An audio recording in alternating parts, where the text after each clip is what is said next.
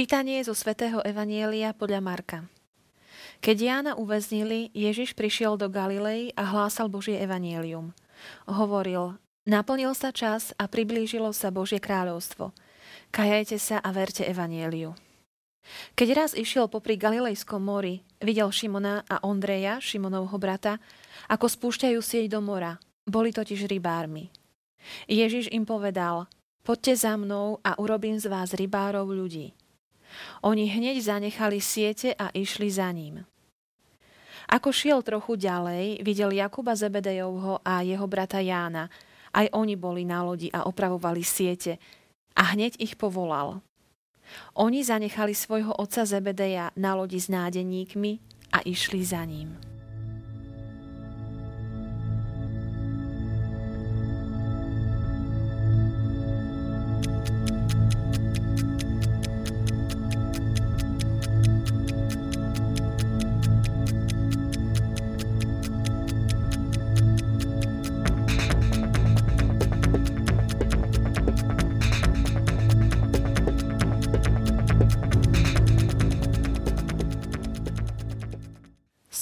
Slovo kajajte sa možno neznie našim ušiam veľmi príjemne.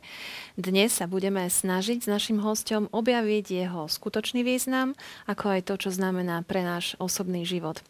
Opäť vítam v našom štúdiu zácného hostia, historika a farára z farnosti Santovka, oca Branislava Dada. Vítajte. Ďakujem pekne.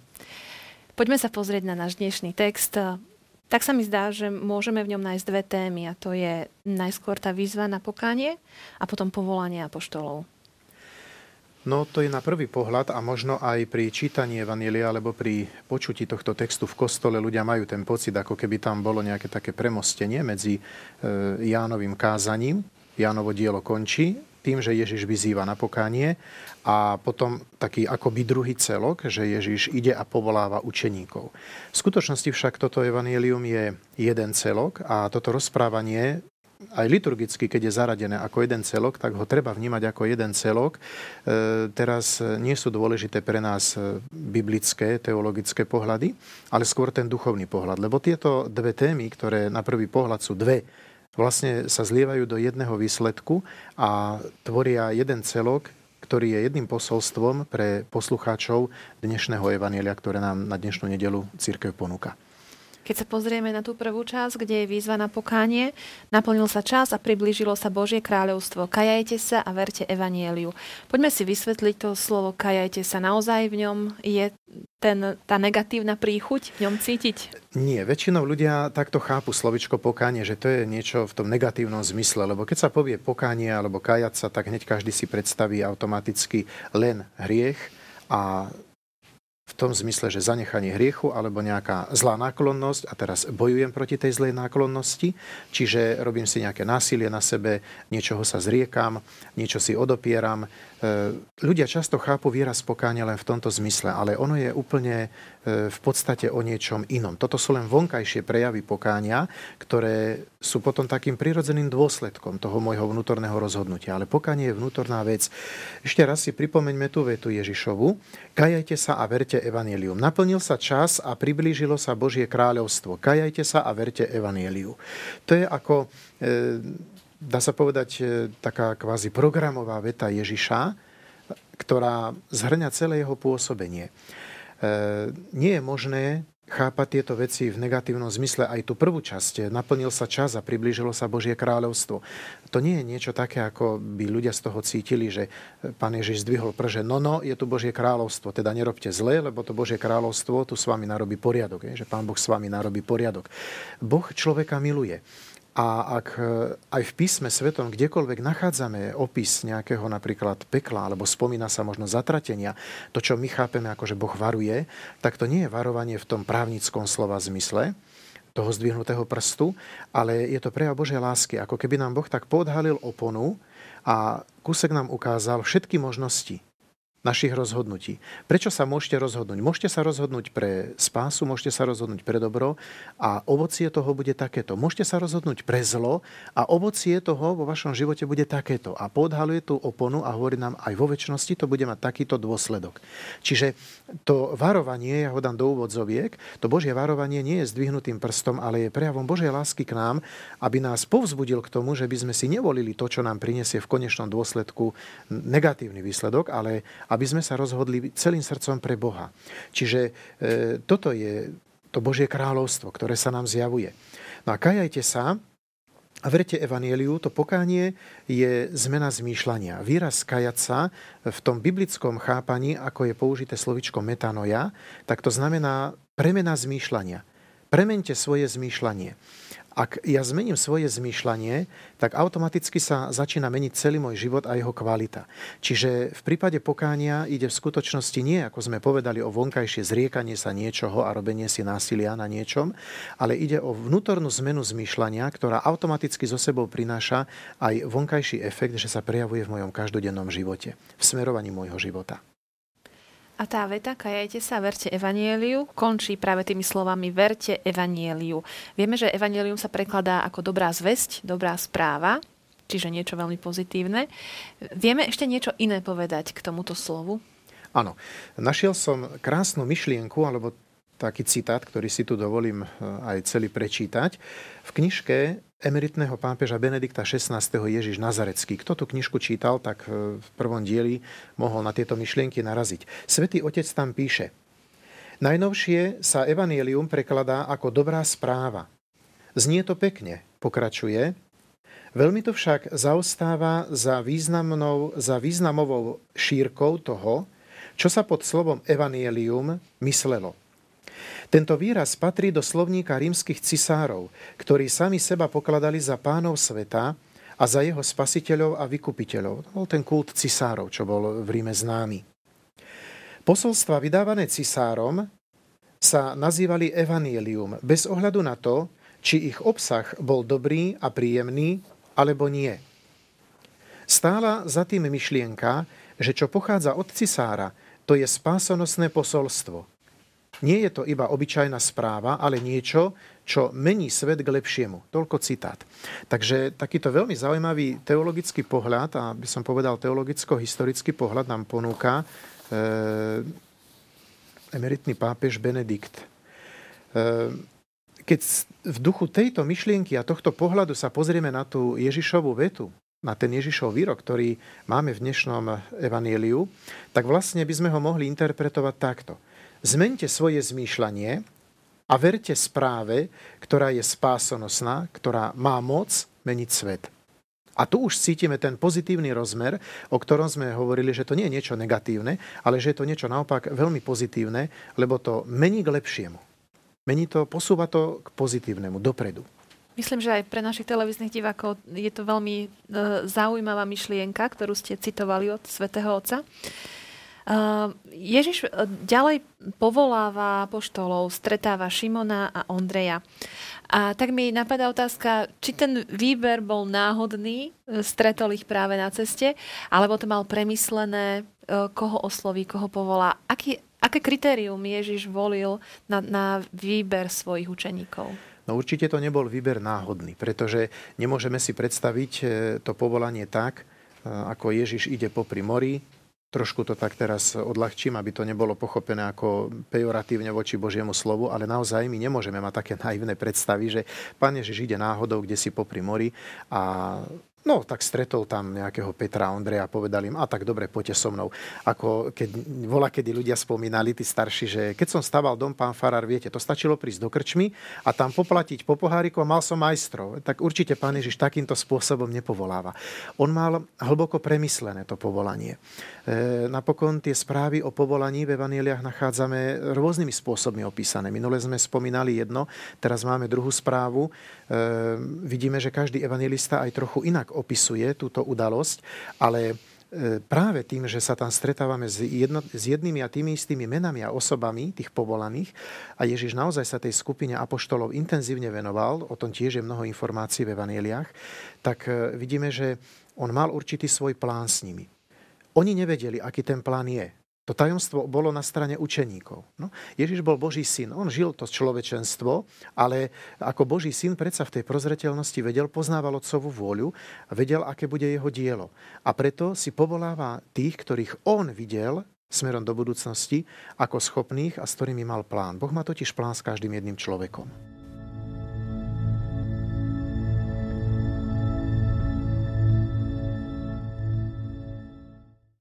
Keď budeme pokračovať v tej uh, myšlienke o tom, ako Ježiš vyberal svojich uh, apoštolov, uh, podľa akých kritérií, uh, aj nás si vždy Boh vyvolí na nejakú úlohu, ktorú máme um, splniť. A um, tiež možno niekedy nerozumieme, prečo si nás vyberie. Ako možno ani tí apoštoli nerozumeli Ježišovmu výberu. Áno, povolanie samo o sebe je tajomstvo. Každý človek je na niečo povolaný. My nemôžeme tiež pod tým slovom povolanie chápať iba striktne duchovný stav, no, že kňazi, reholné sestry. Každý z nás je povolaný. Tým, že nás Boh stvoril, nás povolal. A my postupne poznávame v živote, k čomu nás povolal. Apoštoli, ako to aj dnešné evanelium predstavuje tiež, e, chytali ryby, opravovali siete, venovali sa svojmu remeslu. Ježiš ide okolo a on ich povoláva. Poďte za mnou a urobím z vás rybárov ľudí. Áno, táto veta. Oni zanechali siete, išli za ním. Oni vtedy netušili, čo to bude pre nich znamenať. Ale boli ochotní poznávať čo Boh pre nich pripravil, čo Ježiš pre nich pripravuje. Toto boli ochotní poznávať. A od nás sa vlastne vyžaduje táto ochota. My mnohým veciam v živote naozaj nerozumieme a znovu si môžeme pomôcť citátom. Veľmi krásnym zo starého zákona je u Izajáša, kde prorok hovorí, alebo ústami proroka Boh hovorí, moje myšlienky nie sú vaše myšlienky a vaše cesty nie sú moje cesty, hovorí pán. Lebo ako vysoko je nebo nad zemou, tak vysoko sú moje cesty nad vašimi cestami a moje myšlienky nad vašimi myšlienkami. A môžeme tak trošku povedať úsmevne, že aj našťastie, že to takto je, lebo e, keby sme len my naplňali tie svoje predstavy, mnohokrát by to v živote mohlo dopadnúť veľmi zle. Boh je prozreteľnostný. Čiže Ježiš si aj apoštolov volil v tej prozreteľnosti, že videl, aký plán má s nimi. A od nich sa čakalo iba to otvorenie srdca. V úvodzovkách iba, lebo to je dosť náročný krok. A to vidíme práve aj v tej odpovedi, ktorú mu dávajú, a to je ten súvis medzi tým ohlasovaním Evanília a pokáním. Ano, že pokánie a povolanie veľmi súvisia. Zmente svoje zmýšľanie a poďte za mnou. Čiže tam vidíme tú reakciu apoštolov. Oni zanechali siete, zanechali otca, zanechali nadeníkov a išli za ním. Oni radikálne menia svoj život zanechali niečo, čo dovtedy mali a vlastnili, prečo dovtedy žili a otvárajú sa pre niečo nové, čo ešte nepoznajú, začínajú to ešte len poznávať, ale sú ochotní sa preto otvoriť. Toto je vlastne to tajomstvo povolania tak v živote učeníkov, o ktorých počúvame v evaneliách, ako naozaj v živote každého jedného človeka. Byť ochotný zanechať to, čo mu žijem teraz a otvoriť sa pre to, čo mi Boh ukazuje a zjavuje a poznávať to. Čiže keď Ježiš hovorí, poďte za mnou a urobím z vás rybárov ľudí, nemusíme si to vykladať iba ako povolanie do kňastva a reholného života, ale je to veta, ktorá zaznieva každému z nás. No určite, pretože na tom apoštolskom poslaní, už minulú nedelu sme to naznačili, má účasť každý jeden, kto je pokrstený. Keď sa bližšie pozrieme na ten obraz rybárov, keď si ho bližšie vysvetlíme, čo by sme mohli v ňom také objaviť? Tak e, je to zaujímavá paralela, zaujímavý obraz, ktorý Ježiš používa, pretože keď si pozrieme na povolanie rybára, alebo na to, ako rybár chytá ryby, tak zistíme niekoľko takých zaujímavostí. Prvá vec, že rybár musí byť vyzbrojený trpezlivosťou. No, e, nastaví siete alebo nastaví udicu, dá tam návnadu a čaká, kým sa niečo chytí. Ale toto čakanie nie je pasívne. Ono sa môže zdať, no dobre, dnes možno ľudia vidia ešte kde si rybárčiť a e, hodí udicu a teraz sa opaluje alebo číta, ale predsa nejakým spôsobom je zviazaný s tou udicou a ak ostaneme zatiaľ pri sieti. Ano, tak tá sieť je taká, že tí rybári museli sledovať, čo sa im do toho chytí, aby on, on vlastne sledoval tú hladinu.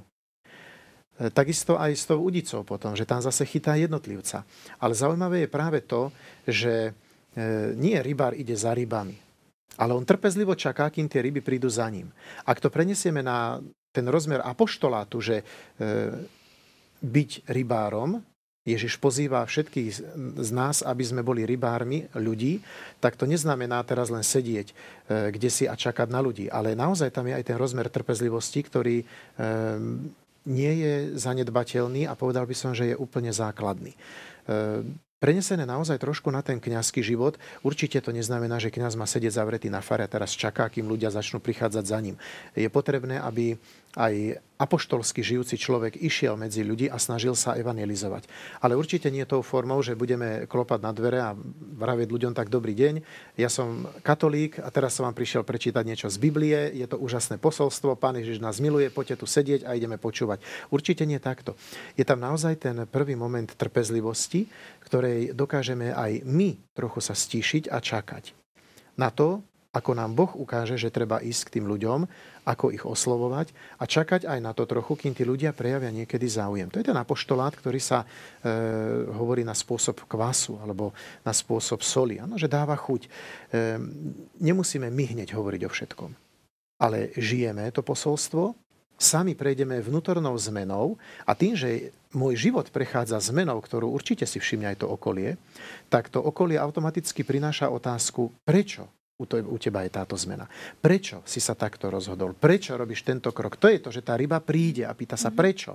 A my vtedy môžeme ponúknuť. Teraz nechajme naozaj trošku, lebo rybarčenie je v tom, že rybu chytíme, vylovíme a zužitkujeme. Ano? Tu nejde o lovenie preto, aby sme užitkovali, ale získavanie pre pána. A získavať aj touto trpezlivosťou a tou osobnou, osobnou zmenou, osobným príkladom. Čiže keď na tej udici je tá návnada, tak tá návnada priláka tú rybu.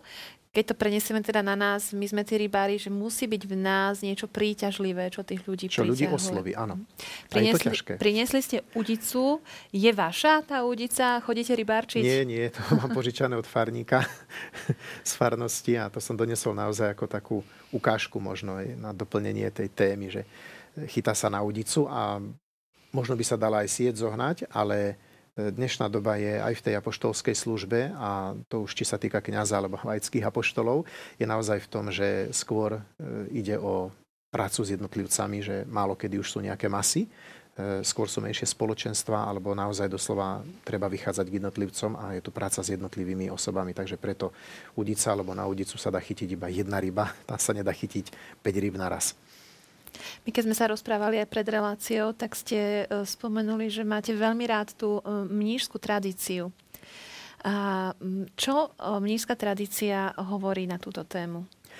No mnížská tradícia hovorí na túto tému práve to, čo som tu spomínal, lebo ten spôsob rybarčenia, že ľudia prichádzajú za ním, vychádza práve z mnížského prostredia.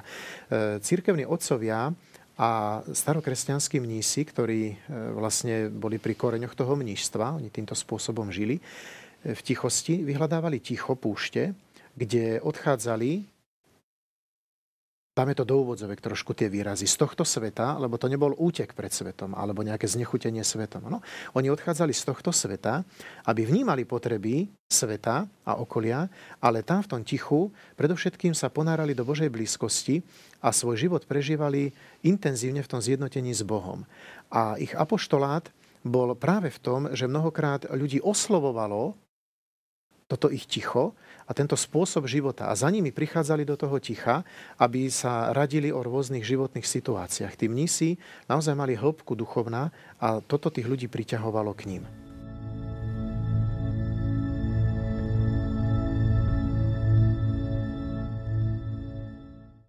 Ukončili sme myšlienkami o mnížskej tradícii. Vieme, že to bolo v histórii.